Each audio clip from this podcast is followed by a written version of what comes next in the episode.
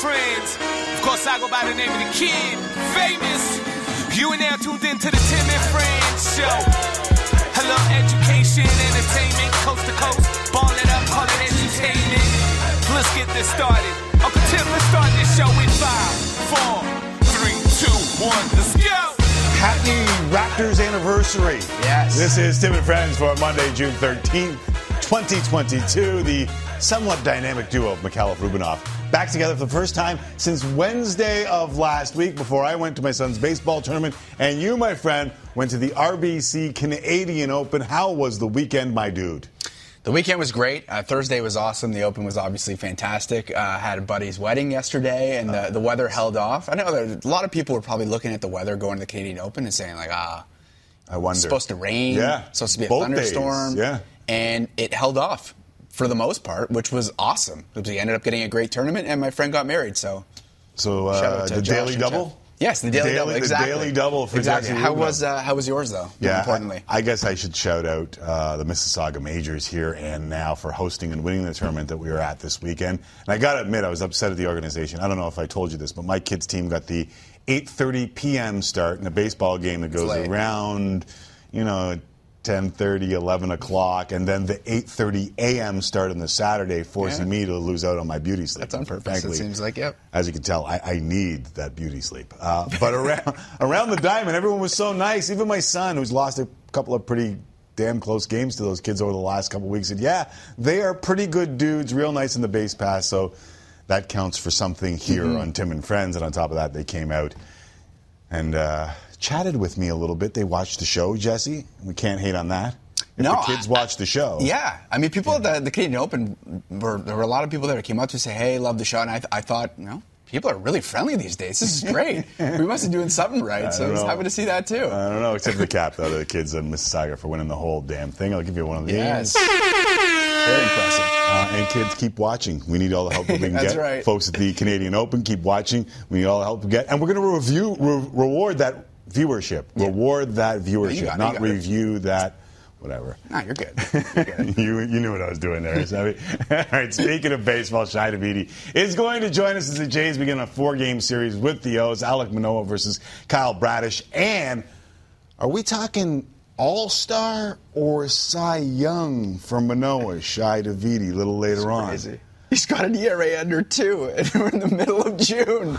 Also, plenty of golf talk today is the Canadian Open battled the LIV event. Yep. And Brooke Henderson won the LPGA ShopRite. Brooke gonna join the show soon in the next like 20 minutes, in fact. So we'll get this puppy going. We'll also talk NBA Finals. Game five goes in San Francisco right here on Sportsnet tonight. Dave Smart is going to join the fray. The Steph slander died a wee bit over the weekend, eh, did Jesse? Like pretty quickly. Yeah, just Pretty quickly. Yeah, they All took they it needed down. was game four, Just yeah. took it down a notch. Little and bit. then today it was, well, can he keep it up? Is that the guy? Does he need to do this? Yeah, get out of here. And we'll have a Stanley Cup final. A pretty damn good Stanley Cup final. That's where we start first things first. So what's the scoopa? Darren Poopa. Mm. One of my favorites. First things first. First. Well, Darren Pupa will tell you that we are going to begin with hockey, where the Lightning beat the Rangers on Saturday to punch their ticket back to the Stanley Cup final. Game one of the Cup final is on Wednesday at 8 p.m. Eastern Time, which you can see right here on Sportsnet. Tampa, of course, are going for the three-peat, and yet, Timmy, they're underdogs in this series. Is that surprising to you?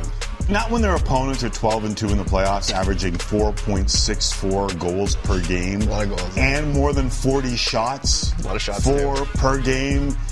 And a power play that's clicking at last check 31%. Like, I got Tampa as an underdog against Florida in the second round, and they ended up sweeping. I, I kind of sort of see, like, this is a like if you were to get an all an all American matchup in Canada mm-hmm. and you would poll the electorate to ask them who they would want, you're not getting any Canadian teams. And you ask them who would you want in that Stanley Cup final?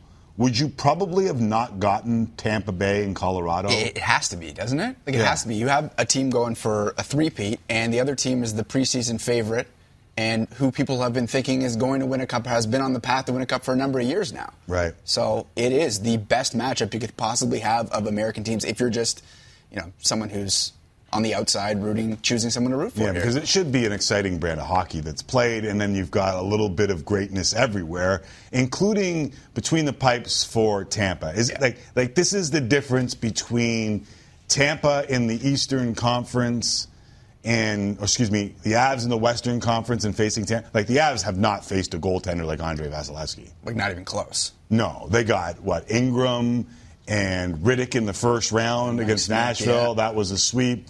They ended up uh, getting Husso after Binnington got hurt, and then they got Mike Smith in the third round. Like they've seen nothing like Big Cat, and Big Cat's been unbelievable. It feels like he's the major sticking point in this series here. If he is the goalie that we've seen the last few rounds uh, versus how he started against the Leafs, then Tampa has every shot imaginable, and they're a pretty talented team. Not just him, but he is the difference maker. And many people, I think, would point to the fact that they have the advantage in net as to why you maybe raise an eyebrow when you're looking at the odds and you see that the Lightning are underdogs because they are underdogs with what many people. We ran a poll not too long ago on Sportsnet, and people were saying I think 55% or something said he's a top five goalie all time right now. Right.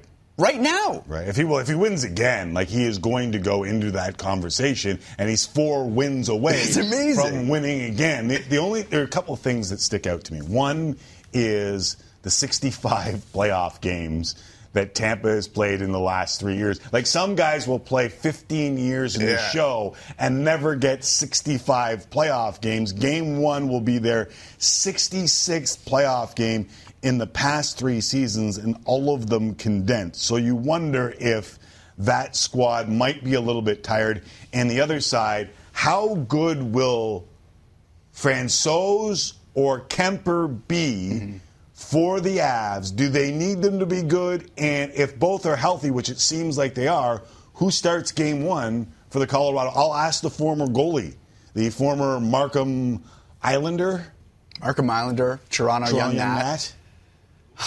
I mean, that's a difficult question. I would say you probably you have, have to to go back. the AAA team after I mentioned the other team? Yeah, well, uh, Islanders was AAA for a few years, and then you know near the end of the career we dropped down a level. It's all good though. wanna make sure, we no? had, want, I had to play Yeah. with the friends, you know, play with the boys. oh, yeah, yeah.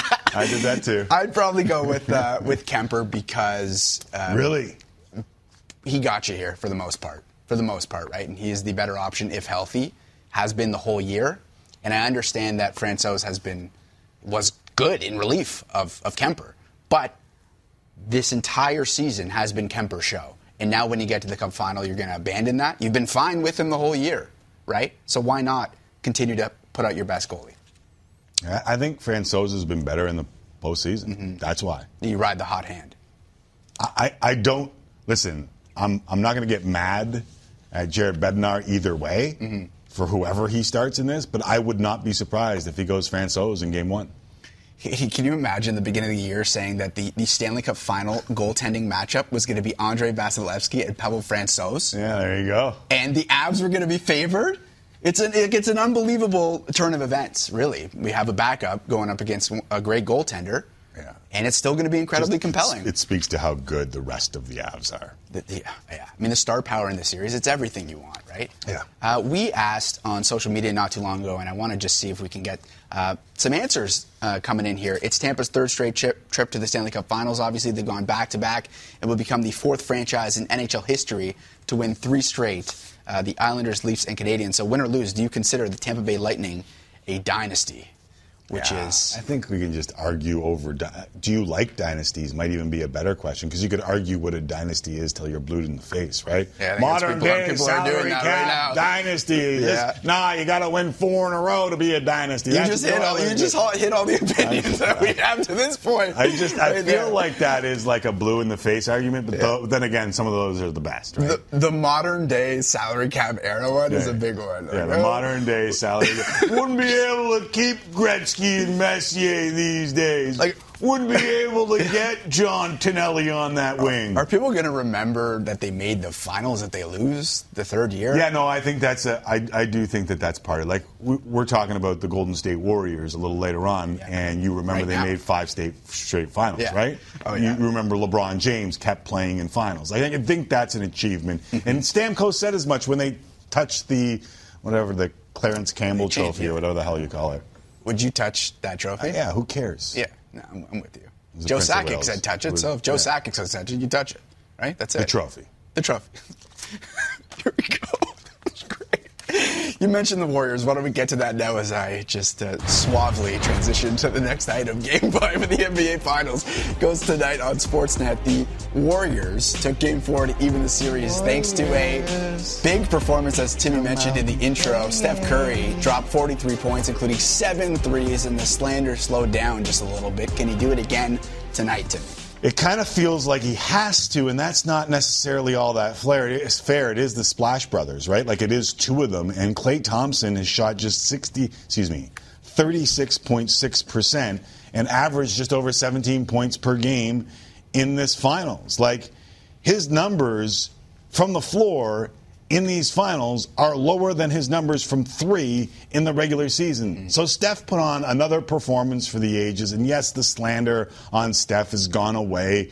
But the, the problematic part for the Warriors is they needed every bit of that performance in game four to get past a Boston Celtics team that basically hasn't lost back to back games since January. And I say basically because they lost back to back games at the end of the season when they were kind of sort of tanking on purpose mm-hmm. Mm-hmm. so that they could avoid someone in the postseason. But not in the playoffs, they haven't. Right, but they haven't lost back-to-back games in the playoffs, and if you take out those two games late in the season when they weren't sure if they wanted to win and started resting a couple of people, you'd have to go back to January. So listen, this is a really good Boston Celtics defense that Steph just exploded on in game four. And to ask that of him every game is near ridiculous. He's averaging, he's averaging 34.3 points per game in the NBA finals on 50% shooting and 49% from three. Like mm-hmm. they are ridiculous numbers and they've needed every piece of that to be at 2-2.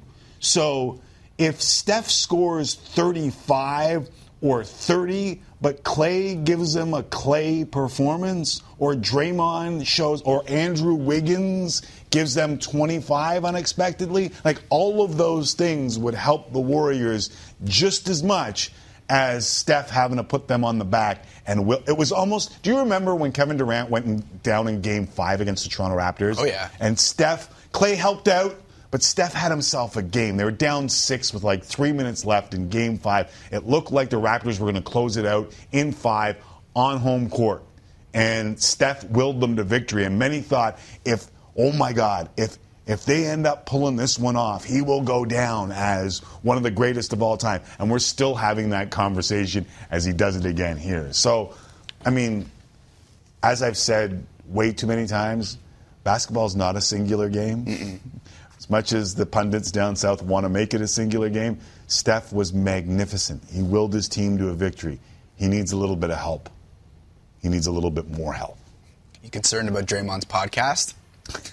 Giving away information. Giving away information, distracted. I mean, he hasn't been good. They need help. You're right. They, Klay hasn't been good. But the defense has Jordan been good. Poole hasn't been good. Yeah, defense has been fine. Jayson Tatum shooting 34% turning in the ball series. over at a ridiculous rate as well. Right. And when they turn the ball over, Boston, when Boston turns the ball over, they're in trouble. Yes. Yeah. The record is not good. So, Oh, turned into a great series though here. yeah, I'm, I'm excited about this, and I will be looking forward to it tonight. Dave right Smart, yeah. On Sports Nice. Dave Smart coming up to uh, analyze a little bit more later on in the show. But Awesome. for now, we go to the Toronto Blue Jays who return home after a 4 2 road trip against the Tigers and Royals. They'll look to continue that momentum this week. The Jays open up a four game series against the AL worst Orioles before a three game set against the first place Yankees. Now, the Jays are currently eight and a half games back of New York. How important is it in closing that gap this week. yeah, week? I mean, you want to get a couple games, obviously, but it's more important the way you play. Like, I keep hearing this. Wow, I should have swept Detroit. Ah, I should have swept KC. Ah, Like, if you win two out of three in every series, That's 108 wins on a season. Like, I, I, need to reiterate this all the time for baseball fans. Like, the 162 means if you win two out of three every series, you win 108 games on the season. Now, you're going to give a few away here, and you're going to go on a winning streak there. So that's the way baseball goes. But if you took three of four from Baltimore and two of three from the Yankees, that, that's, that's a good week. And I hope that everyone looks at it that way. Now, I know Manoah's going in the opener of this four game series against the Orioles, so a lot of people are looking forward to something here. But the Orioles are way better than the world is giving them credit Yeah, for right yeah. now. They have 26 wins, 35 losses, but they have 26 wins this year, and the offense has been warming. Like over the last seven days, yeah, a little frisky. I'm not going to say they're hot, a little frisky right now. They're warming. So it's not like it's the guaranteed three wins coming to town in the Baltimore Orioles. And if you think it is, just ease up a wee. It's interesting you, you say that, and, and I, I think this is a conversation for maybe another time, a, a bigger conversation, but maybe expectations for the Jays, given the whole uh, last year was the, trailer, this is going to be the maybe expectations were a little bit too high if we're looking at taking two of three from teams and not considering that to be enough. You know what I mean? Like, there's still, their record is still very good Yeah, here. if 108 wins If wasn't 108 enough. wins like isn't but enough, that's not what they're on pace for. It's- to be fair, they're not on pace for 100. no, but their record is, is very good at this moment with some teams that they can beat coming up, clearly, with the Orioles. So it's just interesting that there's sort of like no one's really jumping over or jumping over the moon right now with the record where they are because they're eight and a half, games back. It's just an interesting thought that maybe we set the bar a little too high. I, I just think that not a lot of people expected the Yankees to be this good. Mm. And that's been the off putting part of this. yeah. They would have liked the Jays to be that good. Yes. And for the Yankees to be good, but not seven and a half games behind, eight and a half games behind. It's fun, nonetheless. See what they can do against the Orioles. Uh, eventful weekend, to say the least, in the world of golf. Charles Schwartzel won the opening event of the LIV Invitational Series. Rory McIlroy won the RBC Canadian Open, and 24-year-old, it's hard to believe she's still only 24, Brooke Henderson picked up her 11th LPGA Tour victory. Tim, who won the golf weekend? Uh, Brooke Henderson won the golf weekend, and she will be talking to us because she actually won. I guess Rory McIlroy and Charles Schwartzel also won, Yeah. but and Charles Schwartzel won a lot of money. But if you're talking about outside, and I know what you're talking about, you're talking about the fight that everyone's talking about right now. Yes. And the Canadian Open absolutely kicked Love LIV Golf's ass. The leaderboard in Canada chewed up and spit out the leaderboard in London. The crowds in Canada made LIV look like a mini putt championship on local Channel 2. And there are a lot of people screaming the exact same thing because it is completely true. The RBC Canadian Open kicked LIV's ass, but also cash. Like a lot of things that people make black and white these days, there are so many shades of gray, or in this case, green. The T10s at the RBC Canadian Open made just over $200,000. The T10s at the LIV, 560,000, more than double. Also more than double Brooke Henderson's winning check at the LPGA ShopRite. The signing bonuses and the money are the reason why PGA Tour Commissioner Jay Monahan showed up in Canada and mm-hmm. sat down with Jim Nantz because they're scared. And they should be. Once the slings and arrows of sellouts and Saudi stooges pauses and passes, I wonder how many guys will just line up to take the money and run. Especially when the majors are pulling a Rod Roddy and saying, come on down to all LIV participants. Like, why wouldn't you take the money if you can still play in the majors? That's all that really matters outside of maybe a few people who are really keen on their home course, or in our case, your home country. Mm-hmm. I fear the PGA Tour may have won the battle, but the war is just starting. Oh, that's philosophical. I love it. I, I I think watching the Canadian Open, did you not feel like there was a, an energy, like the PGA Tour was almost revitalized, like they got the kick in the pants that they may have needed? That this is presenting a, a new threat and a new level of competition that they, they haven't had. And PGA Tour responded with putting on a fantastic event, and Canadian golf fans played a, a huge role in that. But the stars came out to play, they shredded the golf course. It was fantastic to watch. I thought maybe there's some, some positives you can now take away from the PGA Tour. Say we're not going to go quietly into the night here at all. I do, but we're all biased because we're in Canada. Yeah.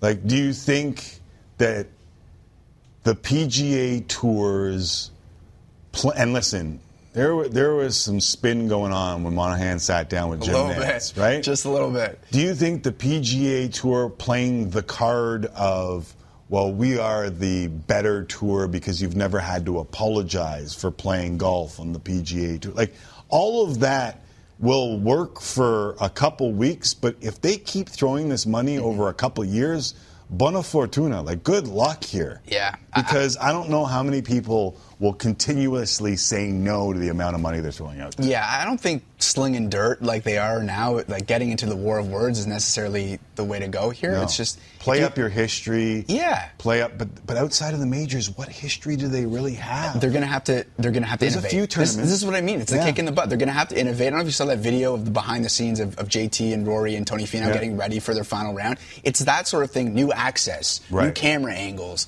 uh, longer time between, between commercial breaks. Those sorts of things are gonna have to adapt now, Right. Because there's a threat, right, And that's how business on works. players, things like that. Exactly. Yeah, no, I'm, I'm with you on that, and maybe we'll get to that point. All right, still ahead on this edition of Tim and Friends. We'll get you set for Game Five of the NBA Finals with my friend and former Carleton men's basketball coach Dave Smart. Shi Davidi will join us from the Rogers Center as the Jays open up a series with the O. What up with the O's? We'll ask Shi Davidi. Plus, more reaction to a dramatic weekend in the world of golf with Sportsnet's Adam Stanley. And up next, fresh off of her 11th career LPGA win, Brooke Henderson will join us. You're watching Tim and Friends on Sportsnet and Sportsnet 360. He's going to get the full Rory seven. We got what looks like an old tiger scene. Oh, what a sight this is going to be. Rory McIlroy defends his title at the RBC Canadian Open.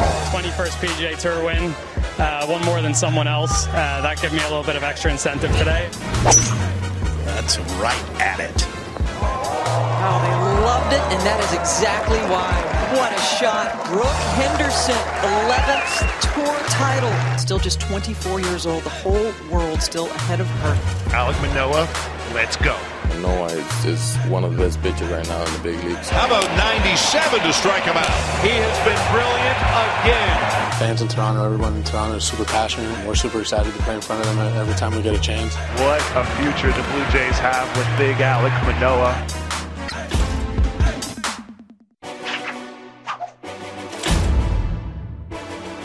Such an exciting player to watch. The door is open for Brooke Henderson. 194 to the hole. That's right at it. Wow, they loved it, and that is exactly why. What a shot. And it's Brooke Henderson, the winner of the ShopRite LPGA Classic for her 11th tour title at the age of 24. There aren't many Mondays we talk as much golf as we are here today, but this ain't any other Monday. The RBC's Canadian Open was a roaring success at St. George's, and our next guest was lighting up the field at the ShopRite, a final round 64 to force a playoff, which she won in style with an eagle on 18. Please help me welcome Brooke Henderson back to Tim and Friends. Brooke, thank you very much for doing this. How are you? I'm doing great. Thanks so much for having me. I just heard 11 time winner on the LPGA Tour, which reminds me you are the winningest professional golfer in Canadian history. How does that sound to hear that at the age of 24?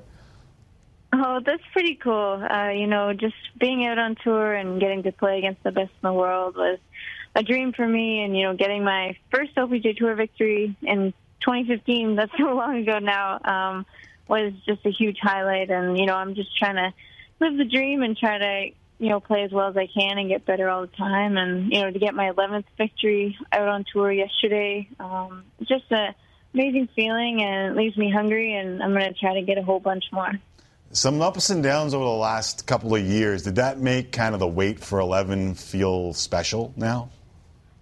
Um, yeah, you know, starting in 2016, uh, and then all the way up to before the pandemic, I was winning twice a year, and you know, things were all going very well. And then, you know, since the pandemic, things have slowed down a little bit in terms of the victories um, for me. So, you know, getting getting my 11th win about a year after my 10th win, um, it just really meant a lot, you know, and you know, I think every year the talent out on the tour just keeps getting stronger too. So, you know, you have to keep pushing forward and wins are wins are tricky because you know so many things have to align, so many factors have to, um, you know, be perfect that week to really come into uh, to get that win. So I you know I'm just really excited that I was able to finish it off yesterday. Um, and like I said, you know I'm just really looking forward to the rest of the season and hopefully uh, get another win here. Okay, I want to talk about the rest of the season, but coming back from ninth place to start the final day, four back. What's the mindset going into Sunday in that spot? Yeah, I was, four shots back, and there was a lot of talented players ahead of me. Uh, mm-hmm. So the idea was just to get out to a hot start, and I was able to do that. I birdied the first hole, um, and then was five under through nine holes. And at that point, I looked at the leaderboard, and I was right near the top, and I I got excited. And you know, the whole back nine, I gave myself a, a ton of birdie looks and, and great opportunities. I was only able to make two birdies on the back, but it was good enough to get me into that playoff. And that you know, at the start of the day, if you had told me you're in a playoff to win, um, I would be very excited. So I was happy to be in that position and, just try to take advantage of it.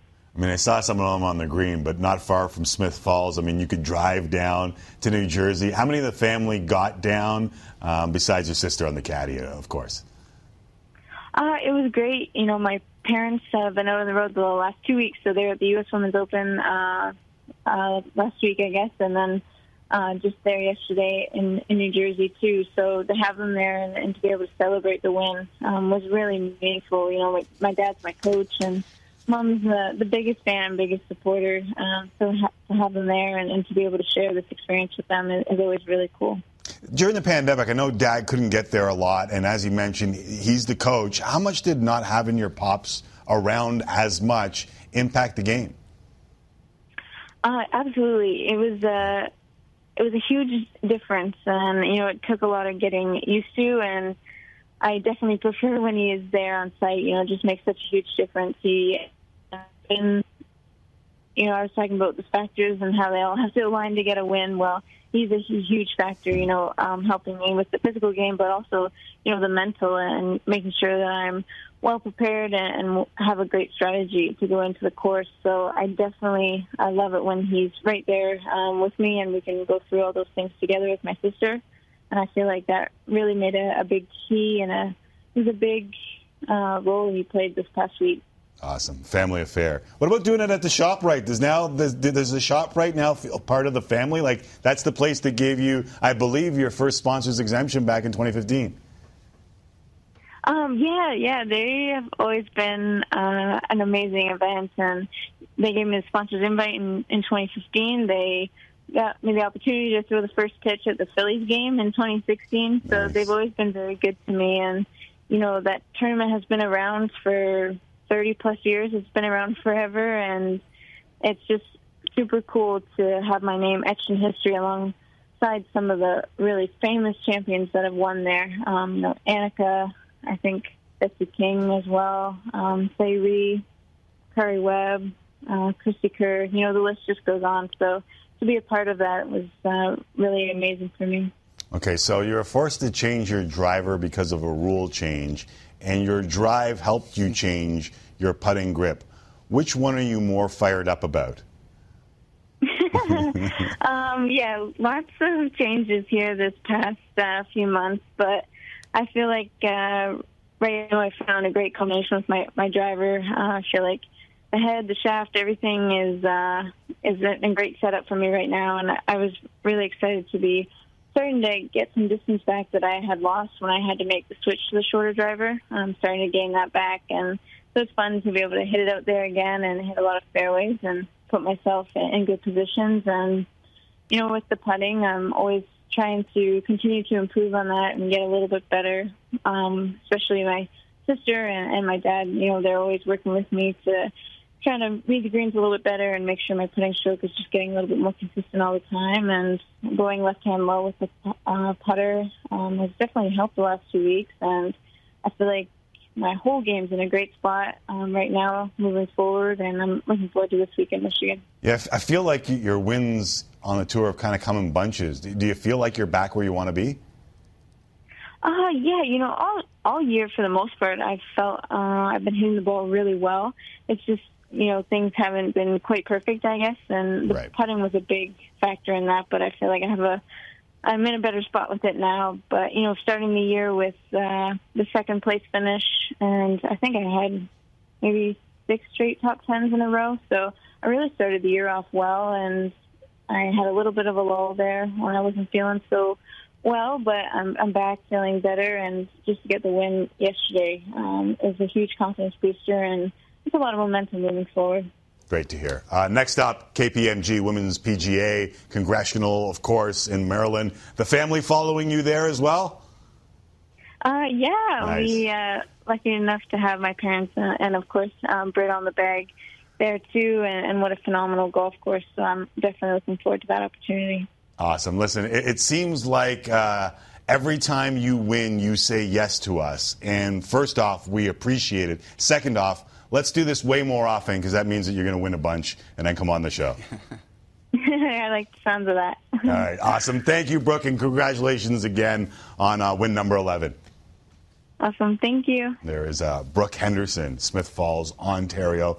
Always the classy young woman on this show. And that kind of same sort of uh, smooth operator that you hear, you see on the course, because she is remarkably smooth on the course. Unbelievable. Like, what a performance yesterday, especially uh, in, the, in the playoff. And just a great ambassador for the game of golf in this Yeah, country. without a doubt. Somehow we don't talk enough about her because she has 11, 11 wins. Yeah. Like, you look at the, the tennis players that we talk about, and this is not to disparage any of their accomplishments, but Felix and Dennis and Layla and Bianca, they don't have 11 titles combined. And here's Brooke Henderson with 11 on the LPGA Tour. So a remarkable run, and she just somehow continues to get better at only 24. I think we've had her on the show since 2015, but uh, that might be just, you know, it's us. There you go. Coming up, we'll keep the conversation going.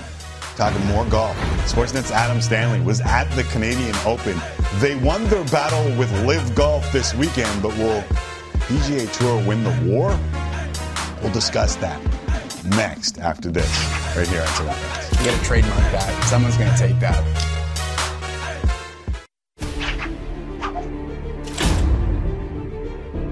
Rory in the driver's seat right now. Good chance for birdie. His race game has gone on today. And some great sportsmanship there from Justin Thomas. He's going to get the full Rory serenade. We got what looks like an old tiger scene as the 18th is going to be completely surrounded. Oh, what a sight this is going to be. Can't say enough about the quality of the golf fan here in Canada. Oh, yeah. Rory McIlroy defends his title at the RBC Canadian Open. 21st PGA Tour win. Uh, one more than someone else. Uh, that gave me a little bit of extra incentive today. This is a day I'll remember for a long, long time. A lot of people will. It was an amazing weekend of golf on this side of the pond, and so nice we uh, we talked to him twice on the weekend in the world of golf. It is Adam Stanley. Welcome back to Tim and Friends, Mr. Stanley. How are you today? I'm, doing well. It was uh, quite the Sunday in the world of golf, certainly in the world of Canadian golf. But uh, this is why we do it. It was uh, it was a ton of fun yesterday. Well, I know you're still a spring chicken. You're just a kid, but where, where does that weekend at St. George's rank for you? Yeah, I mean, certainly in terms of actual coverage of the sport, that was that was number one. I mean, I obviously remember just like all the players where I was when Mike Weir won the Masters in 2003. But in terms of actually uh, feeling on-site electricity, and of course with everything else going on with Brooke Henderson uh, winning as well at the exact same time as what seemed like everything else was happening, uh, you really couldn't have topped just how I was feeling that day covering the sport and being a fan of the sport as well. So, rate for me what you got from the PGA Tour on how that went as a weekend for them. Uh, Certainly, from a PGA Tour, RBC, Golf Canada perspective, tournament organization perspective, they could not have scripted that Sunday any better. You know, you talk about the two biggest draws of the week being Justin Thomas and Rory McIlroy, uh, them being joined together with Tony Finau, who's one of the most popular players on tour, and, and JT and Rory going out in a 529, matching 529s to start their days, and then with Rory eventually defending his title in front of this Canadian crowd crowd uh, that was just absolutely electric all Sunday long and certainly all tournament week long. Uh, this was a 12 out of 10 Sunday and a 10 out of 10 week for the Canadian Open as it relates to the tournament itself. Certainly a lot more going on in the world of golf, but uh, they could not have asked for a better week. I don't know what you're talking about, Adam. I have no idea what you're telling me. What do you mean? So I said, listen, Jamon, the, the picture, um, there was part of this that rubbed me the wrong way. And it had nothing to do with the RBC Canadian Open. It had nothing to do with what was a great leaderboard. It, it had everything to do with Jay Monahan showing up purposely, and there seemed like a little bit of spin sitting down with Jim Nantz. And what it said to me was that the PGA Tour is scared. And rightfully so, given the amount of money that's being thrown around by LIV. And, you know, I was saying earlier that, you know, the top tens at um, you know, if you T if you T10 in uh, St. George's at St. George's in Toronto, you ended up with just over two hundred thousand dollars. If you T10 at LIV in a smaller field, uh, you were getting five hundred and sixty thousand dollars. Like it's there's significant differences that in the end, I don't know how. Once the slings and arrows go away, that players won't be lured into going and playing. Do you see it the same way? Do you think the PGA Tour sees it in the same way? Uh, certainly, from a money perspective, uh, what seems to be an endless amount of money that can be thrown at whomever that that is a threat. Yes, yeah. I mean if they start to pull away some of the the younger guys, that being Collin Morikawa, for example, multi-time major champion, Scottie Scheffler, world number one, he's in his young twenties. Sam Burns, those were three guys who highlighted uh, two of the guys, excuse me, highlighted the field at the Canadian yeah. Open as well. If those guys start to impact their early career legacies by going over there, that's a problem. But dude, the product of the LIV golf actual golf, yeah. it stunk this yeah. weekend. It was so bad. Uh, and I think that people are going to continue to tune in because it's got a little bit of that shiny new syndrome. They want to see who's going over, what they're doing, how they're going to interact with fans, what the product's going to be like when it's broadcast on YouTube, uh, Facebook, and etc. Uh, but those guys played some really poor golf. Uh, and how excited, how motivated are fans of this game going to be to watch Andy Ogletree shoot 24 over for 54 holes moving forward? I just I think that the product that the PGA Tour trots out week after week is, yes, perhaps a little bit stale on the broadcast side of things, but you cannot deny that the actual output, the effort, the excitement that we saw at the RBC Canadian Open yeah. uh, was 10 times, 15 times better than the LIV Golf product. People are going to tune into that because they want to see what's new, uh, but I think it's going to get stale sooner rather than later, unless more and more money gets uh, gets brought out my, my gut tells me the same, but I also know that we live in an era where the Paul brothers are bigger than any fighter in the world, right? Like, I, I just wonder if people will be tricked by all the glamour and the glitz and the hardcore golf fans like yourself, like Jesse. I, I'm like, you know, on that verge, I'm on that edge, and I just, I worry that people won't actually care where the better golf was being played because, like I said, I thought that the RBC Canadian Open kicked the live event's ass and they won the battle. I just don't know about the war and how long that war will be. Bad. Like in the end, the Saudis might just go ah who cares? Didn't work, right? It didn't work. Yeah. The, the, interesting point about the uh, kind of what's to what's to come still is that uh, you know everyone who was talking at the RBC Canadian Open, take Justin Thomas for example. You know right. he came out and he was like, "This is not for me. This is not what I'm doing. I'm sad to hear about these guys going over, uh, but I don't hate them as individuals. Have I had awkward conversations with Dustin Johnson? Absolutely. Am I going to see him this week at the U.S. Open? Yeah. Absolutely. Um, but but uh, multiple tours have coexisted for a very long time. Right. I mean, the European Tour, now the DP World Tour, has been a part of the golfing ecosystem for, for decades. The PGA Tour was around at the same time that the PGA of America had its own series as well before the tour became what it is today. Uh, so maybe the LIV Golf event, the give the LIV Golf series, will just become another golfing exhibition that people can tune into on Friday afternoons or, or Saturday midday, uh, and the PGA Tour will continue to always be there. I just think this one is so unique because this is the first time that people have come truly out and directly tried to take on the PGA Tour and its members. You, you talked to Rory McIlroy after the round yesterday, uh, triumphant champion, uh, defends his crown years later. But there, there was some fire in Rory's words, like the 21 tour victories and who that was one ahead of. Like all of that seemed like, like I'm kind of enjoying this now.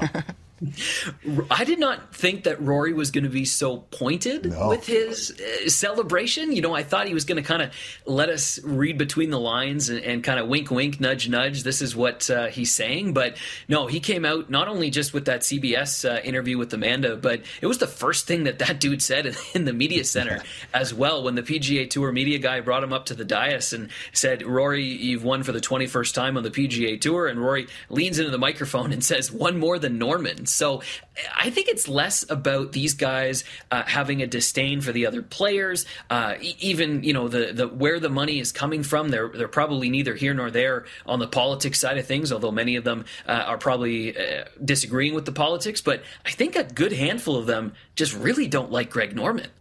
Yeah, I agree. I, I was I was going to say I saw Davis Love tied at 21 with Rory one ahead of Greg Norman, and I thought there's no love for Greg Norman right now on the PGA Tour. Without I know you spoke to Rory after the Canadian Open. I also know you spoke to Brooke Henderson. We just had a conversation. So smooth, isn't she? Uh, Brooke is Brooke is fantastic, and, and it's great to see that she, you know, kind of took that time that she needed. Yeah. She took a month off from the LPGA tour. She returned home to Canada just to try to get her mind and her and her body right. But the crazy thing was, before you know, she missed a couple cuts. She hadn't finished outside the top 13 in any event so far in the LPGA tour. Comes back, finishes tied for 15th at the U.S. Women's Open, and, and like everyone saw a couple minutes ago with Brooke on the show herself, uh, she played extremely, extremely extremely well yesterday. Seven under par, five under for her first nine holes, makes an eagle in the playoff to win for the eleventh time. And I think you probably alluded to it. I mean. She's 24 years old. Yeah. She's already Canada's winningest uh, golfer in the history of the LPGA and PGA tours man, she's really just getting started. So she's already won a major. She's won the Canadian Women's Open, the CP Women's Open as well, which is actually returning this year to Ottawa, uh, just about an hour from her hometown in Smiths Falls. So, uh, you know, everything that Brooke's done up to this point is only showing that she's going to be doing more and more and more. And, and how high is that ceiling for her? And she's firmly back in the top 10 now in the world, and uh, she should continue to be celebrated as, as one of Canada's top athletes. Without a doubt. And I remember back um, talking to some of the World Cup, uh, the football, soccer players in this country, and they said they drew inspiration from the women's team winning gold at the Olympics to say that we could take that next step and, and be the best in CONCACAF and act like we belong at the World Cup. D- does that kind of sort of thing rub off on the Canadian male golfers as well?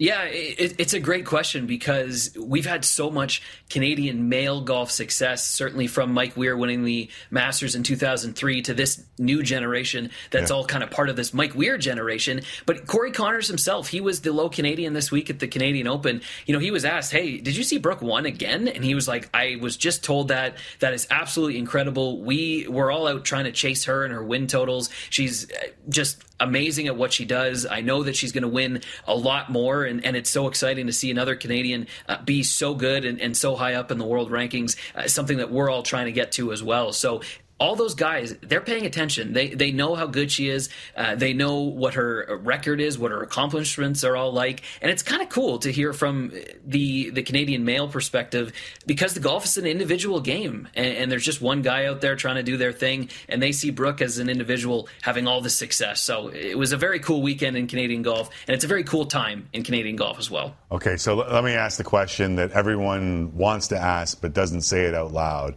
is Corey Conners the T10 guy who's always in and around the leaderboard and can't win? Or will we finally see him start to hoist and, and get to spots where he has the opportunity to win late in tournaments? I mean, there's he's not going to be mad about being the top ten guy. That's no, sure. no, that's not bad. That's really good. but yeah. I see, but I see your point. Yeah. I see your point because I think he's good enough to be there, but can mm-hmm, he get over the top? He he, you know he can, and I think when he does, uh, it's going to be one of those kind of snowball effects. If you win one, I, I, wouldn't be surprised if he wins a bunch. You know, this is a guy who's top five in the world in greens and regulation. Every single key statistical ball striking category, uh, he's at the top. The putting has been his Achilles heel. Uh, if this dude just goes out and puts average one week, he's going to win, and I think he's trying to get to that, uh, and he's closer and closer and closer every single week. He's working so hard on it. Um, but every single week when he is in the mix, there's always just one little thing that that's off. And, and to win, you have to be perfect or, or as close to perfect as possible. Yeah. I think quickly on Corey, a big learning experience for him this week was being grouped with Rory McIlroy and Justin Thomas for the first two rounds yeah. of the Canadian Open. Basically, all eyes were on them. Corey played okay, and then when he wasn't paired with them on the weekend, he shot 12 under par uh, combined Sunday and um, and Saturday. Saturday so yeah. you know he was out there playing much better, swinging a little freer. I think he needs more experiences like that. Uh, I can't wait to see him get there because I'm with you. I think if he if he ends up there might turn into a snowball. Maybe you can talk to Brooke about her new putting grip and get Sounds there. Uh, Adam, appreciate you doing this. Uh, we'll do it down the road. Looking forward to it. Thanks, fellas. This was fun. This was Adam Stanley here on uh, Sportsnet Golf. All right. Listen, we've talked a lot of golf. We are turning the page I've enjoyed it. over I've the next lot. Quietly, yeah. Jesse yeah. just nodding his head a lot and trying to jump in. You should jump in anytime, man. This is half your show. Blue Jays will send Alek Manoah to the bump tonight. They open a four-game series with the last place Orioles, but these aren't your Papa's Orioles. They're a little bit better. We'll go live to the Rogers Center, check in with Shi Davidi after this short commercial interlude, which pays the bills around here. Tim And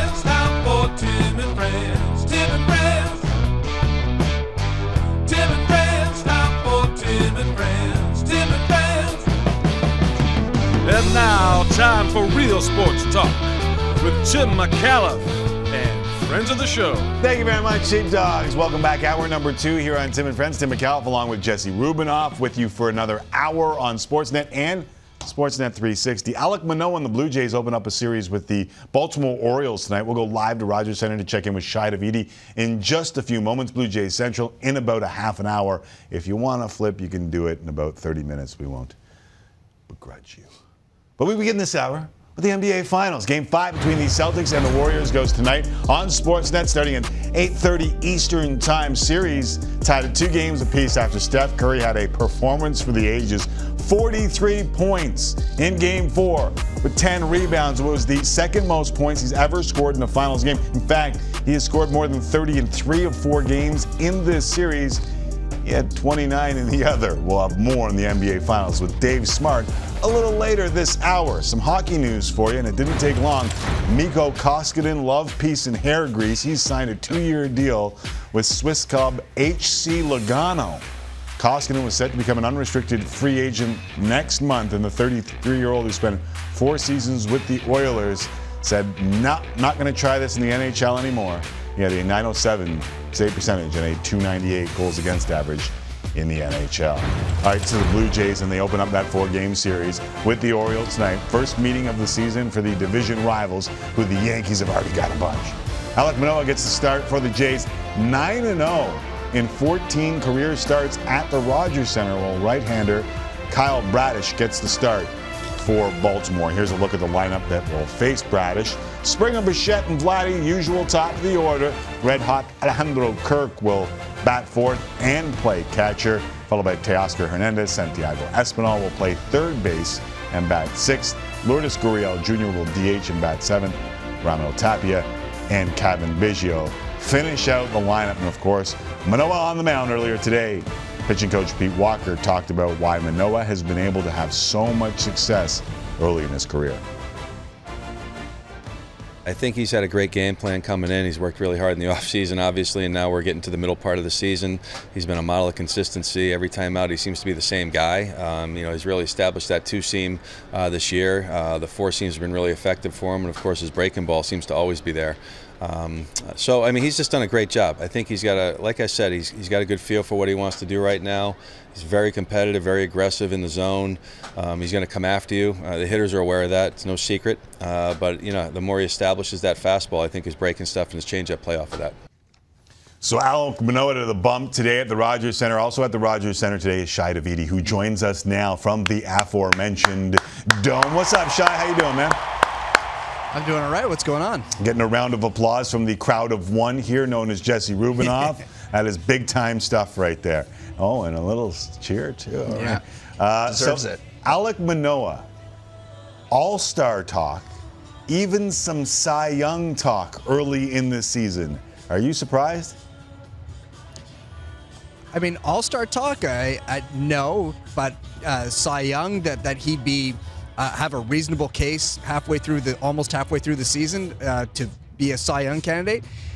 You know, I think that's it, it was on the spectrum of possibilities certainly, but I think it was a lot to ask for someone who is still relatively inexperienced. You know, uh, you know, I think we've talked about this before. How you know he only had nine starts in the minor leagues before he was promoted last year, and he's all you know tripled that at this point in the big leagues, and hasn't really had a significant dip of any sort. So, you know, typically young players have a bit of variance in their trajectory. It's not going to be this linear, straight upward line. Uh, but for Manoah, it has been, and that's been pretty remarkable. So, you know, maybe how smooth it's been is somewhat of a surprise, but you certainly knew he had the ability and the capability if everything went right for him. Have we seen a, a more efficient Manoah this year? Like, what's the difference between year one and year two in your eyes? Well, there's a few things, and you know, one of the to me, what's interesting is a little bit of a trend that's developed over the past couple of starts, where you know, in Anaheim at the end of May, that outing, you know, the left-handed hitters in the Angels lineup gave him a pretty tough time and Mhm. completely, as he has all season long, just completely steamrolled the righties. But you know, the, the lefties the damage that he allowed in that game were all done by their left-handed hitters. And what we've seen in the two starts since is that he started to use the sinker a, uh, a, a bit more often, or much more often actually, uh, against left-handed hitters, and seemingly trying to front door it to them uh, just to give them a bit of a different look. That you know, in turn, opens up the the rest of the plate for him to use the four seamer to do some different things with his slider.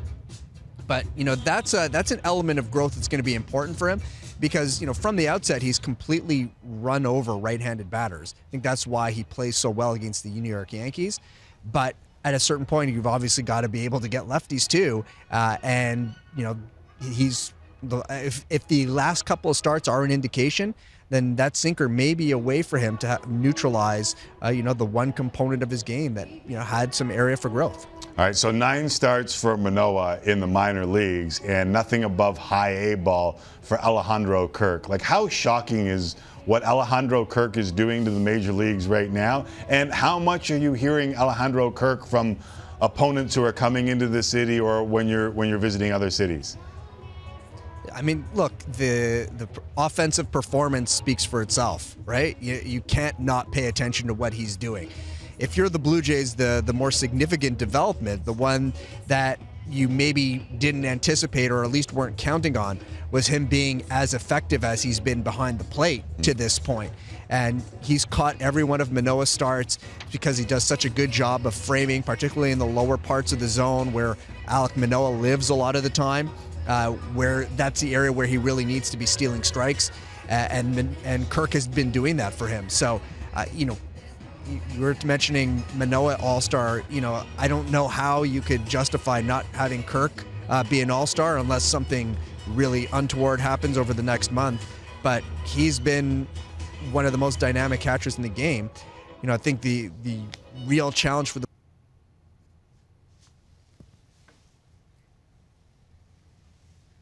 All right, seems like we've lost the audio uh, with Shi Davidi, but I think he was suggesting that Alejandro Kirk would be an all star this year. And it's hard to argue when you look around at the rest of the catchers in Major League Baseball, let alone the American League. And the next question immediately becomes if you're speaking of catching, what about Gabby Moreno? And what did you think of what the Jays did over the weekend? Because it had to be no coincidence. Mhm. And hear me out on this one. Mhm. We'll ask Shi if we end up getting him back. But Miguel Cabrera, Venezuelan, was honored over the weekend by the Detroit Tigers.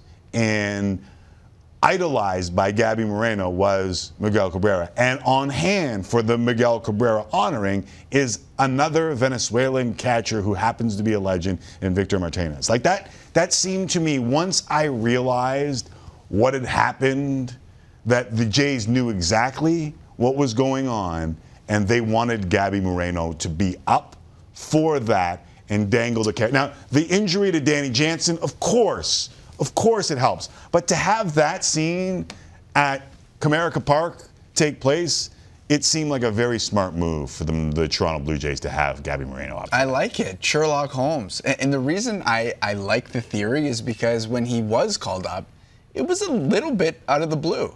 Like they have other catchers in the organization. Zack Collins still well, here. I mean, this guy was lighting he is, it up. He was but, lighting it up, yeah. but it's. You, I don't You think they were Zack expecting Collins. it this early in the season, like in June, for them to call him up. So it was maybe a little bit of a surprise. So connecting the dots certainly seems like a nice thing to have him on hand for to be able to meet his idol like that. And that to me, like, is the difference between good organizations and great organizations. And listen, like, I'm not acting like they didn't manipulate service time on Vladimir Guerrero Jr. I think the whole world knows what happened there, and I think the whole world knows what happens a lot. But when Moreno was called up, I was like, ah, it's, it's interesting. He's tearing it up, you know. And then I realized, oh, yeah, they're honoring Miggy.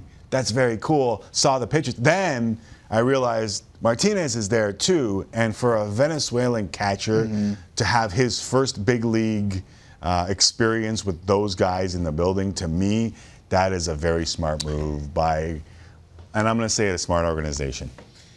Did you see anything from him? Like he, he was, he was good.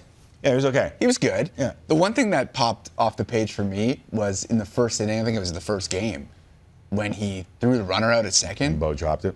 The pop, the pop was ridiculous. The fact that they could throw him, listen, I know a lot of people look at the numbers in AAA and say, this guy's a hitter, it's wonderful. But like, the fact that you could just throw him behind the plate and have him hold his own, to me, was very, Oh very my goodness! Yeah. And, and watching also and having Gausman kind of struggle his way through the first couple innings there, I thought would have been really interesting to, to wonder. I was watching and I'm thinking, what's what do you think's going through his mind right now? Like talk about being thrown into the fire. You know, he's the battery mate to a guy who's been pretty lights out all season long, and here you are. You're in a bases loaded jam Mm-hmm. early in basically in your first game. So I was just thinking that's a very interesting spot. Like a lot going on on the day for Gabriel Moreno. He's meeting his childhood idol. He's in a bases loaded jam. He's trying to throw runners out. He's showing off all his skills. And I thought it was a, a pretty crazy afternoon to witness, you know, watching the Blue Jays and watching his debut. Yeah, I think he did well. It looks like we're not going to get Shi Davidi back. Uh, his microphone just, and uh, we can't get it back from the. So we'll just simply move on. You mentioned Kevin Gausman, and I don't know if you happened to see his tweet over the weekend. Did you? Uh, I did. I don't remember exactly what it said, but I, I remember just seeing it um, like an hour before showtime. Uh, I, I got it here. Uh, so if you want to pick it up, guys. Not going to lie, had no clue how you go. close Detroit was to. Did you think I was calling on you to get it? No, and no, you got no, no, I wasn't scrambling. No, I wasn't scrambling. But I did read it. I just forgot what it said. I see a lot of tweets during the day. I had no clue how close Detroit was to Canada. I was shocked at how many Blue Jays fans there. Like that, that it, that is the, is that the epitome of like American versus North American mm-hmm. geography? Like, yeah, basically. It's like, a, what talk about a welcome to Toronto moment. Wait, wait till he starts going to like Minnesota and Seattle. Seattle. Is anyone going to tell him now, or we should just let him be no, surprised let him tweet by about all it. of Let him tweet about it every time he sees it. Like, so- what's the craziest one? Because like for the Seattle. Raptors, obviously it's Detroit, and the Raptors don't have Seattle in the NBA. No, so. no, Seattle for any sport, anywhere. Like I'll even put Seattle ahead of Buffalo with Leaf fans. Really? Yes, Seattle is unbelievable. It is overrun with fans from BC and Alberta. Like it, they had to raise the ticket prices for the Seattle games when they played Toronto because too many Canadian fans were taking over, and they were embarrassed by it. Yeah, it's, it's funny during those runs in 15 and 16. Like those memories of those games in Seattle with the crowds the way that they were oh. are like actual real memories from a season that had a lot of them, but those stick out in my mind. Yeah. Like I just ah, I can't wait to see it again. Habs in Florida is pretty cool too. Yeah, that was good. Habs in Florida is Leafs pretty in cool Florida, too. it's just.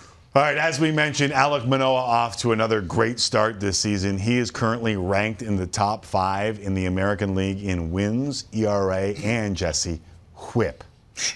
He also Nine has the in the fourth best odds to win the AL Cy Young Award. Manoah currently plus 1,000 on Bet Rivers behind Justin Verlander, Shane McClanahan, and Nestor Cortes. Very interesting. My Gausman goodness. also on that list as well at plus 1,300. Verlander being three to one at 39 years of age Yeah, it's pretty crazy. is preposterous. It's a whole new game. Download the Bet Rivers online casino and sportsbook app today. Manoah to the bump today. You can see it on Sportsnet 1. Up next, the BC Lions stole a show in week number one of the CFL regular season behind a record setting performance by a Canadian quarterback in Nathan Rourke. Will he stick as the Lions starter? Will Canadian quarterbacks finally stick in the CFL? We'll discuss all that after this. On Tim and Friends, plus NBA Finals time.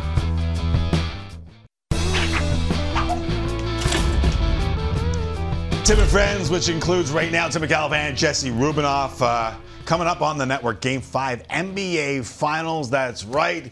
A big game tied at two between the Celtics and the Warriors.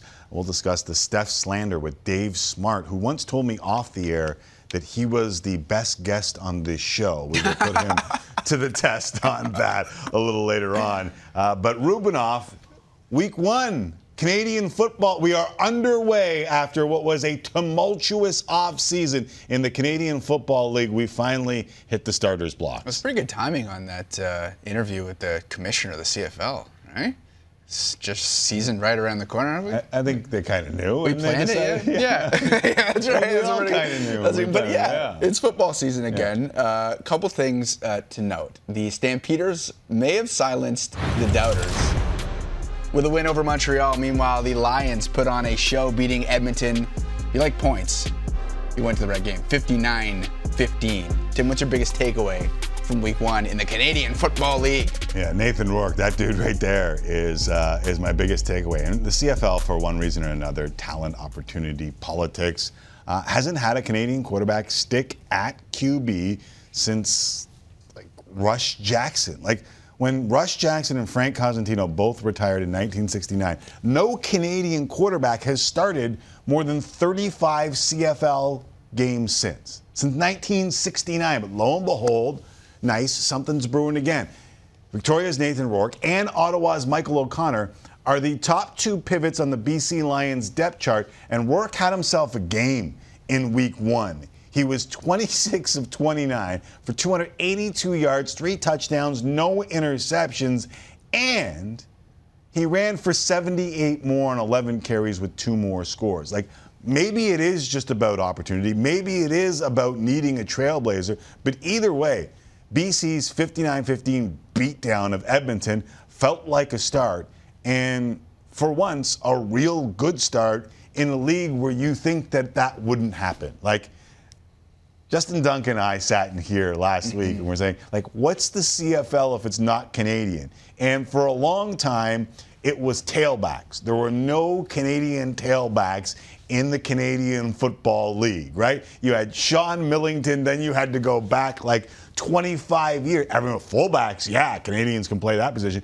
And then all of a sudden it started to get blown out of the water. It was Jon Cornish putting up Canadian Athlete of the mm-hmm. Year type numbers. Jerome Messam would lead the league. And then, of course, Andrew Harris. Like, now that is like, that's just a myth. No one believes in that anymore. But the Canadian quarterback still really hasn't had the breakthrough, even those who have played at American schools. And I would love to see, you know, and the crazy part of all this is that, like, you see top rated American quote Johnny Manziel's come up here with Heisman hype and not do be it. able to play because they don't understand the game. You would think that Canadian quarterbacks with a history of play, playing the Canadian game and maybe even in U sports would get the opportunity because all those other guys have failed when they don't put in the work. In this country. So how do they make it stick? Like, is it just you, you need a trailblazer like a Rourke to come in, put up huge numbers like he's well on his way to doing, and then that is sort of the first one, and then the dominoes start to fall from there? I can't I can't comprehend how you haven't given guys more of like of all the quarterbacks to play in this league over the lot like all the Timmy like Timmy Chang like the, like you could name 150 guys that came up here and you're like this guy is going to be good. Did you see his numbers at Hawaii? Did you see his numbers Yeah, at fifth stringers, Houston? too, yeah. Did you see his numbers here? And they come and they can't do it. And you would think that maybe just give a guy who's played the Canadian game a lot a shot, Mm-hmm. but it really hasn't happened all. Brandon Bridge got a little bit over the last little while, but you've never really seen the opportunity prolonged, uh, at least as a starter. You've seen guys sit on a depth chart at third string as maybe a PR thing, but you've never really seen them get a shot. Hopefully, this Nathan Rourke, Michael Yeah. O'Connor thing, because as we've seen in the CFL already, you're going to need two quarterbacks at least to get through the year. Maybe this will start just turning the corner a little bit and giving guys a shot. And I thought when I saw Michael O'Connor win a Vanier Cup at UBC in his freshman year, Be the next one. he, he might be the next one. So it's good to see. You got a guy with an American pedigree at Ohio in Rourke, and you have O'Connor with a Canadian pedigree, although he did go to Penn State too. So, No doubt. yeah, No there, doubt. there is a bit of a pedigree there too. But it's just, it's about damn time. I can't put a finger on why it hasn't happened before. And every American coach will tell you, well, they just don't have the kind of experience that you'd get playing Pop Warner. And to me, that's horse bleep. Like, after a while, you have to give a guy a shot. So this is nice. It's nice to see. Rules are meant to be broken. Yeah. Um, you mentioned the tumultuous offseason for the CFL, Mhm. but a pretty good crowd on hand in BC. In BC, yeah. 34,000. Yeah. I mean, Uh, obviously, new ownership has a lot to do. And there's like hardcore CFL fans that have just been saying if you just invest in marketing the game, it'll work. I don't know if we'll see this for the rest of the season in BC, but that's a wonderful start in a market that the CFL absolutely positively needs. I don't think you're going to get that in Toronto. I don't know what's going to happen in Montreal, but stable ownership, investing money, and the crazy part to all this for me is you make the atmosphere. Like I have so many friends who say I'll never watch Canadian football because it's no fun. Mm-hmm. But they're huge football fans. Don't you realize that you can make the fun? Like you go to Michigan, there's 100,000 people, they make the fun, right? That's right. You That's go a very good to small colleges and realize, oh dear God, this is just the fun that they've made. TFC, MLS, that's a wonderful example of how some people thought those things would never happen, and then people made an atmosphere and, are, oh, well, this is fun. Yeah, because they made the atmosphere, and you can do the same with the CFL. I just, you know, in places like Toronto where you could drive an hour and a half Mhm. and get to that atmosphere real easy at a Buffalo Bills game if they'll ever be able to rebuild it, which is ironic because Hamilton's even closer to Buffalo and they have that atmosphere. It's so funny you talk about the atmosphere like that because even casual football fans that I know usually watch the Grey Cup. But what is really different about the Grey Cup from every other week? And it's not like they're playing five times a week, right? No, they, just bought into the Grey Cup. That's all it is. It's the same thing with you and I were talking off air about how popular the RBC Canadian Open was this weekend with kids. And you and I have talked about F1. It's just hot, Mm-hmm. right? So now you're going to make the atmosphere in Montreal even better than it always has been because that's been low key one of the best parties in all of Canada, just like the Grey Cup is F1 Montreal. I don't even know how low key it is, but y- you've made that even higher up the list. And the RBC Canadian Open did the same thing. Somehow, some way, they captured it. And I'm sorry, but the Argos got to do the same thing. Because Hamilton was, when I was doing play by play of the Hamilton Tiger Cats, they were at one of the lowest points in their franchise's history. And ever since then, Bob Young, steady ownership, they have just gone like this. And it hasn't stopped. And that's like nearly 20 years later now. Yeah, that's the formula, right? It's the formula for everything. Is just you, you have to invest at uh, first a grassroots level to get other people involved. Like that's why football's so big in the states. They really want to point to it. It's Pop Warner football. They play a ton. Give me a break. It's people going out and drinking. Honestly, That's, yeah, that's a big part. it's it, too. people going out drinking and having a good time. and you can do that here too. Bingo. There's no difference. Bingo has BC, been called. BC looked like we were having fun over there. That's for Bingo sure. has been called. All right, up next, we'll get you set. And don't give me this tailgate crap because you can tailgate anywhere. They changed want. those rules, didn't they? Yeah, get an Uber, you jag off. All right, coming up, we'll get you set for Game 5 of the NBA Finals after Steph's 43-point performance in Game 4. What does he have in store tonight? What will he need to have in store tonight? And can anyone win two games in a row in this series? We'll break it down with legendary Canadian coach Dave Smart next here on Tim and Friends.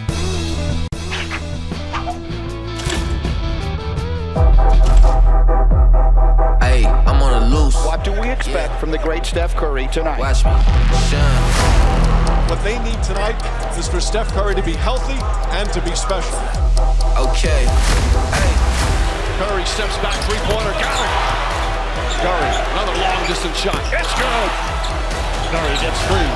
Gets some contact. Land, got it, and one. Curry again. Oh, Steph Curry from way downtown. The greatest shooter that this league has ever seen. Watch me work it like a chef. Uh, try homie, I make it dance. Steph Curry dancing, prancing, and puts it in. Like Curry, I shoot without aiming. Hit nothing but net on the daily. Steph Curry with the shot. There goes that man.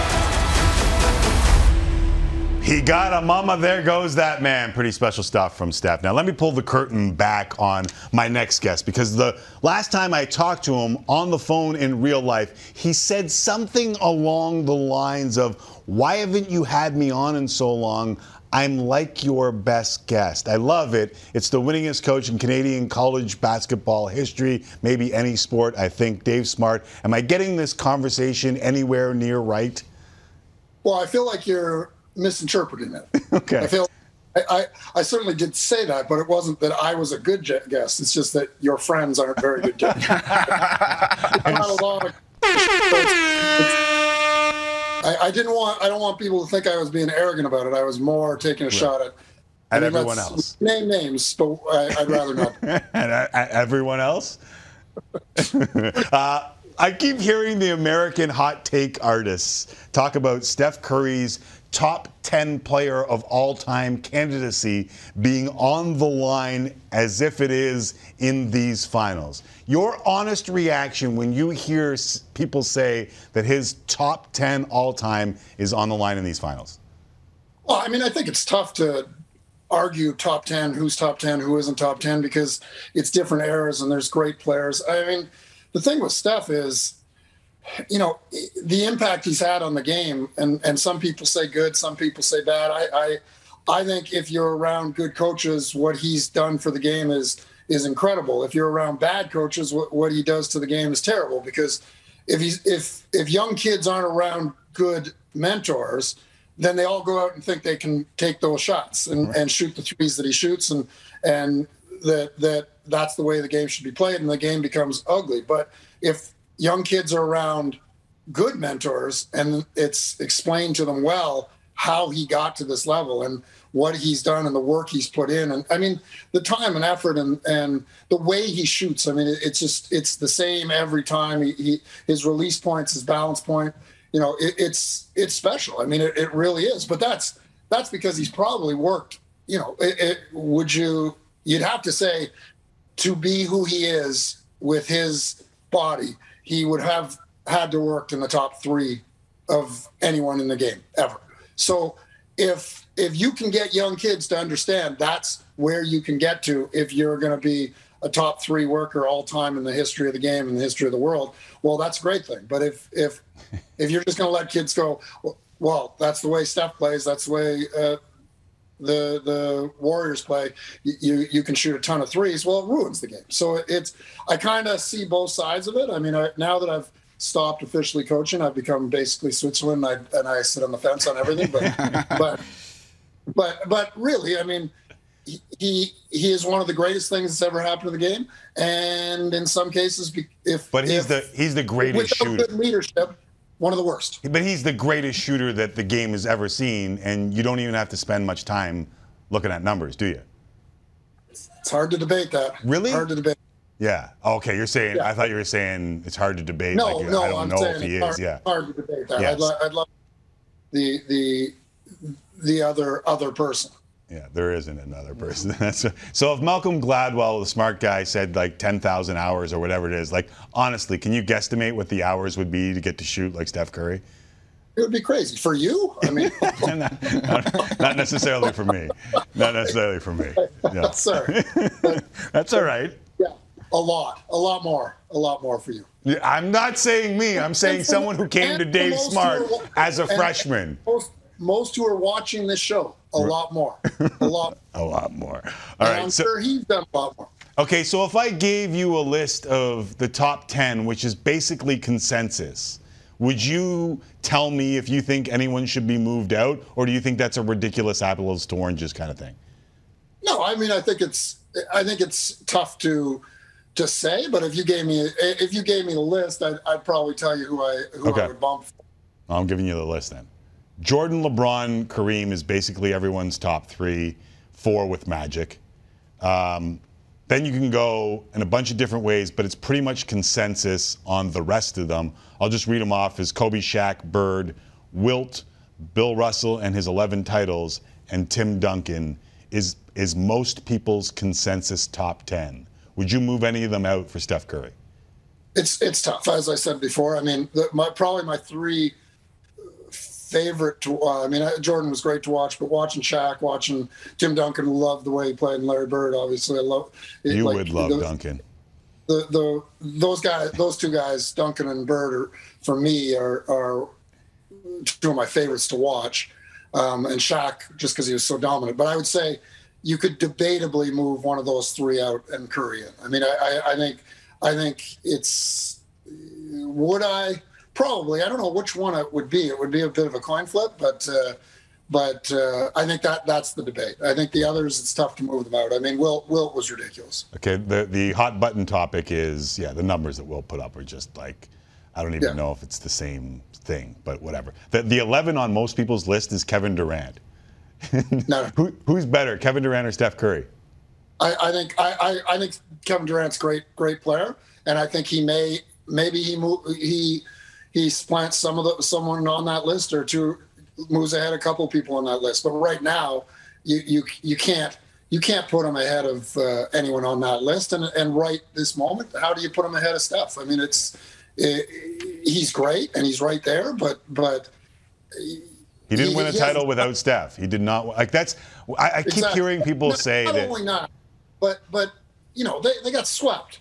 They got swept with some pretty good players, and and and he's he's had some struggles. He he's been great, and he's he's certainly right there. But I, I don't see how you, I, I don't see how he's not sort of twelve, maybe moving into the ten in in three, four, five years if he continues to play at this level and and wins a couple without without Steph.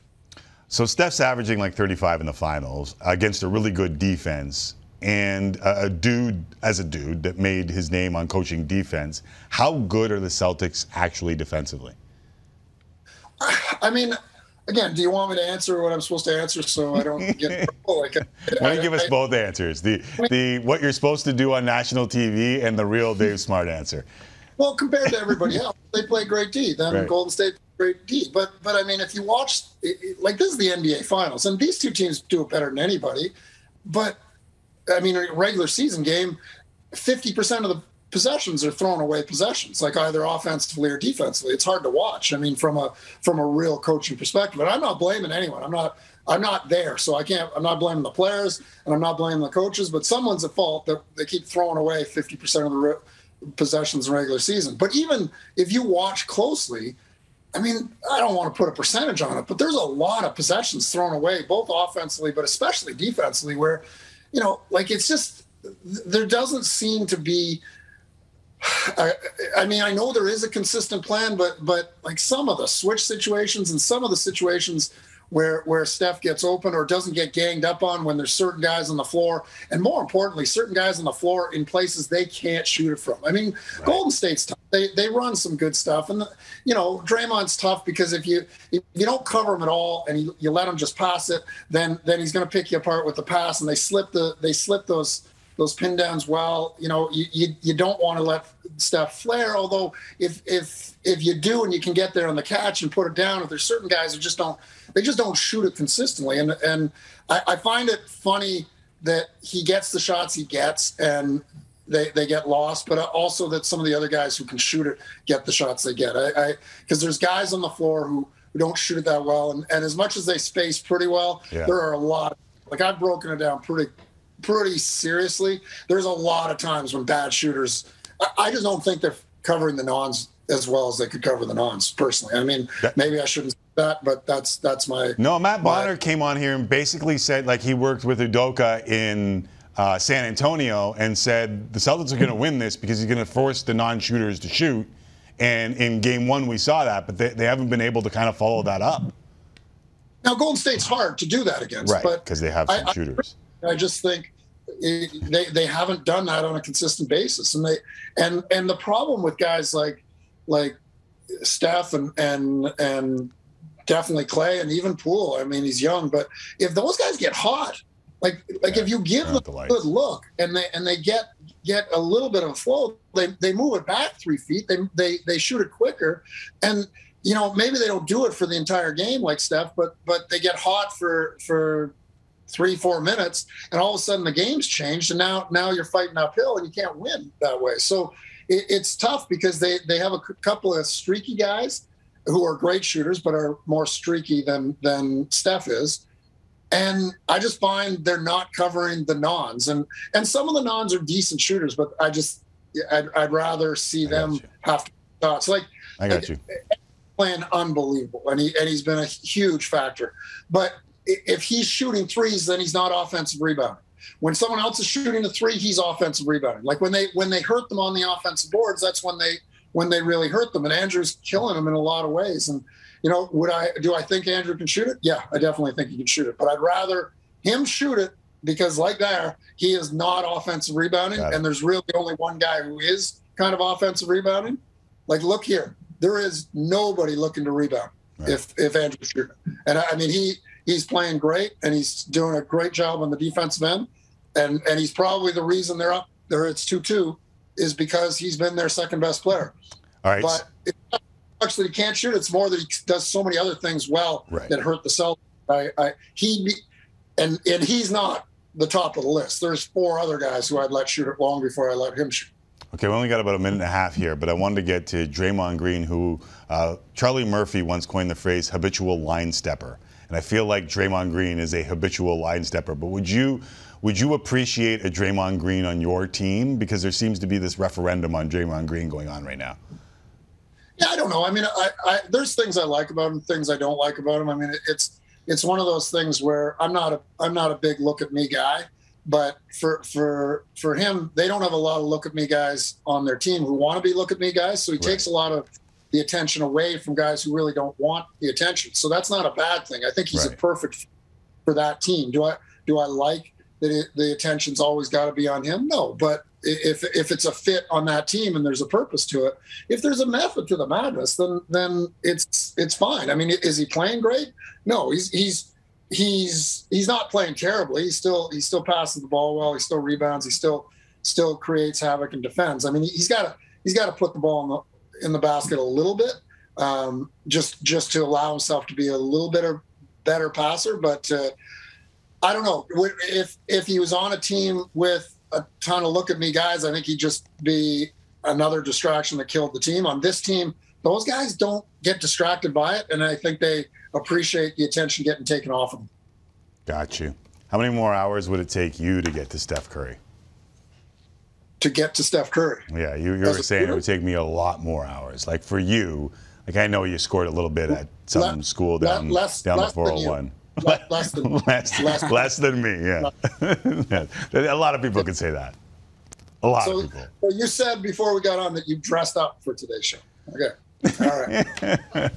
awesome. All right, buddy. I appreciate you All right. nonetheless. Appreciate it. It wasn't as tense as the last time. I, No, more no, fun. it was a lot more lighthearted. Yeah. Yeah. You didn't make it so uptight like you did the last time.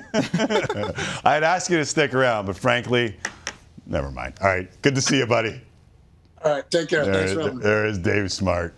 Uh, head coach at Carleton. He won like 145 championships. Lived up to it. In 148 years. Pretty good interview. you, you lived up to it, it yeah? was pretty good, yeah. Yeah, have to say. he, he can he can let loose a little bit, and he's not shy about the opinions. No. We should have him on for golf and hockey sometimes because he's even worse there. All right, Time for our final break. Last call. Jesse Rubinoff is next. He'll take the reins. Great analysis. The kids collect our Monday tip of the cap. Under 18 men's national team basketball side captured bronze at the FIBA U18 Americas. They win over Argentina on Sunday. Elijah Fisher, recently committed to Texas Tech right here on Tim and Friends, led the way. He had 12, 12, and 8 dimes, almost notching the triple double, while the Canadian women's under 18 hockey team has moved on to the championship final. They will face the United States for gold tonight. So, congratulations to both sides. And whenever the United States and Canada get together, Jesse Rubinoff in hockey action, it is hmm. special. Whenever they get together on the women's side of things, it's extra special. Definitely. Can they dress Marie-Philip Poulin for this game or find their own Marie-Philip Poulin, who seems to score every gold medal winning goal? Um, Elijah Fisher, does- like, we could be huge Texas Tech We can fans adopt next year. Texas right? Tech? Like, we can adopt Texas Tech Red Raiders as our team.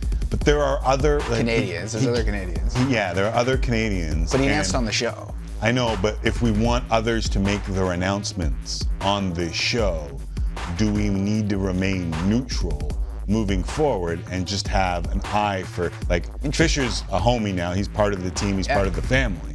But can we make Texas Tech our team?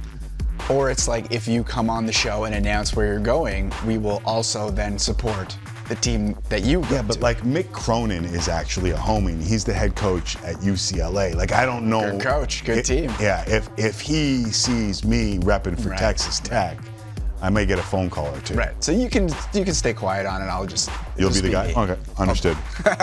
All right. Uh, speaking of uh, Canadian players, uh, Canada will look to take sole possession of top spot in the CONCACAF Nations League Group C table tonight. Canada faces Honduras at 10 p.m. Eastern. Honduras won their first match against Curacao, while Canada are coming off a convincing 4 0 victory against that same opponent. Tim, do you expect more of the same from Canada tonight? I don't know what I expect from Canada tonight on the road and who their starting 11 will be, although I haven't checked if we've got. No, it's a late start. We won't have gotten that yet. No. Um, it'll be interesting to see what they do, how they do it, and if they start their best 11 or their 11 best. Uh, I think that they will win that game pretty significantly, but it also feels like you don't really need to, and if you come away with a draw, you might be okay. So it'll be interesting to see what, what John Herdman does with this team and how confident he's been with what has been kind of stilted training session in this window, It- right? there's been some turbulence. Yeah. So No kidding. It'll be. I'm sure the players will have a huge say on who's playing in this game. Uh, if it's their best 11, I expect them to win. If it's not, you'd probably be good with a draw in Honduras. Uh, It was a very busy sports week, and F1 kind of just under the radar a little bit. A Little there. bit. Max Verstappen won the Azerbaijan Grand Prix yesterday, but perhaps the bigger story following the race was Lewis Hamilton's health. Hamilton struggled to get out of his car and was complaining about a sore back due to proposing. There were doubts. Porpoising. Porpoising. Porpoising. That's a good catch. That would, there were doubts Hamilton would be able to race at this weekend's Canadian Grand Prix. However, Hamilton was said he wouldn't miss it for the world. The Canadian GP is back for the first time since 2019. Do you expect big crowds? It'll be it'll be ridiculous this weekend. But the, I was saying the same thing about Port. Like it's it's the the car is like it's it's kind of like bumping right, and his back. Like I heard other guys talking about. I'm like, what the hell are they talking about? His his thing's porpoising, and then so I, I looked it up, and I, then I saw the race. And but they said that I mean other guys said that they saw it in qualifying too, and it's not. I mean this has been a constructor a constructor's title for how many years running before Verstappen took like this is not something that you would see from his team from his Mercedes team and all of a sudden they have a car that's not really competing at the highest levels and now this like This was yeah. This was anticipated, but not to this degree because the, the changes were more significant this year than than in previous years. But Mercedes to, to be where they are now is is obviously a surprise. Yeah. Because I said at the beginning of the year, I mean, I kind of got into F1 rather recently thanks to the show, Mm-hmm. but heading in, I think Mercedes was still going to compete. Right. But now you're suffering porpoising injuries. Yeah, porpoising. Things go sideways pretty quickly when you porpoise, right, Sebi? Got to be careful how Did you're they do it on purpose? Yeah, very nice. Uh, Dolphins wide receiver Tyreek Hill uh, made From headlines to over the weekend. Yeah. The former, very nice. The former Chief had three 1,000-yard seasons with Patrick Mahomes throwing him the football. However, Hill went on the It Needed to Be Said podcast and had some interesting comments about his new and old quarterbacks. Have a listen. As far as accuracy wise, I'm going with Tua all day. So which one would you rather have? The deep ball where you got to scramble around the field to try to go find it? Or do you want that accuracy to hit you right in the bread basket on the run? I wanted to hit me right in the bread basket, just like I did in the Buffalo Bills game, and take it 70. And the rest is history. And again, this is not a shot at anybody. Right. This is just stuff that had to be said. It right? needed to be said, It so needed let's to be say said. Did he go too far with those comments? Listen, even if you're right, why would you say that? It beats me. Are you trying to pump to his tires? Are you trying to say that Patrick Mahomes was nothing without you? Well, it can't be. He can't be right, right? Like he. I know you said even if he's right. No, but I don't. right. But I don't understand why he would say something like that. Forget what he said. Why would he say it? Right? Like It's not even his podcast, is it? no, he's trying to say that Patrick Mahomes is nothing without me. But last I checked, Travis Kelce put up some huge numbers too. Mm-hmm. It, this is going to be very interesting to see, but also maybe a reason why it was Tyreek Hill on the way out. It's fascinating. It is an interesting thing because they've never been able to find that receiver outside of Kelce and Hill, or at least since Right. Mahomes has been there. So maybe he looks at it and says, oh, like he's kind of just uh, willfully ignoring the Kelce part of it, but says, I was really the, the, the big piece in that offense. Right. And now you'll see that with me gone, it's, uh, it's going to be different. And we will see. And maybe he is right. I highly doubt it. I- I highly doubt it. But maybe he is right, and maybe we're going to see Tua go off. that would be a sight to behold. What are the, what are the odds? Better on Hill becoming a 1,200 yard receiver, or Tua ends the season not as the starter as the uh, for the Miami Dolphins. Oh, it has to be the second one. has to be higher on the second one.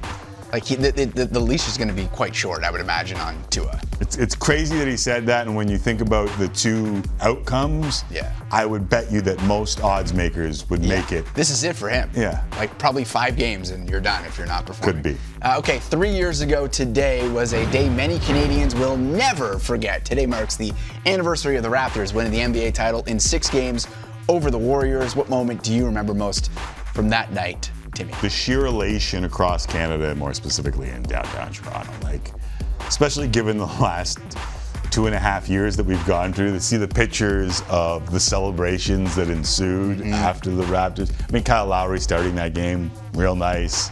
Uh, Kyle Lowry getting Masai Ujiri out from That situation. The situation that was absolutely and utterly ridiculous that we don't need to rehash here, although that guy was a jagoff and we all know it. the the scenes that it touched off are why we love. Le- legitimately why we love sports to go out and high five random strangers and have a random celebration that I don't know brings out two million of your closest friends. Uh, that's something only sports million. can do, and I will never ever forget that night and then the parade. Remember how annoying the end of that game was? Like, it just wouldn't end. Wouldn't end. It was like six seconds on the clock for like 20 minutes. It was so annoying. Uh, okay, speaking of celebrations, Australia has qualified for their fifth straight Oh, this is great. World Cup. Australia and Peru were deadlocked to zeros after extra time, setting up a dramatic penalty shootout. Penalty. With the Aussies up 5-4, Alex Valera needed to score to keep it going. But keeper Andrew Redmayne made the diving save to seal the win, then that reaction was pretty good. Uh, how do you rate the celebration from Andrew Redmayne? I, I was on the show live and I said to you, Have you seen that Australia beat Peru in penalties to advance to the World Cup? And when you, first off, Does Redmayne not look like the dude that would celebrate that way? Yeah. He just he and He looks when like you, Aaron Baynes, kind when of. you start to read, like he's 33 years old. Yeah. So like imagine that. Like this is probably your last shot. Even as a keeper, it's probably your last shot to qualify for a World Cup. And that dude is now going That's to your soccer dream. man. a World Is that your Cup. soccer? Oh, You're a without keeper. doubt. And I might do the same. I might do the same celebration yeah, if I was good. in that spot. But I never would be, so we don't have to worry about it. that does it for us for Rubinoff Micallef. Orioles and Jays coming up on Sportsnet. One game five. NBA Finals is on Sportsnet at 8:30. You have a great night. We'll talk to you again tomorrow. Thanks, Jesse.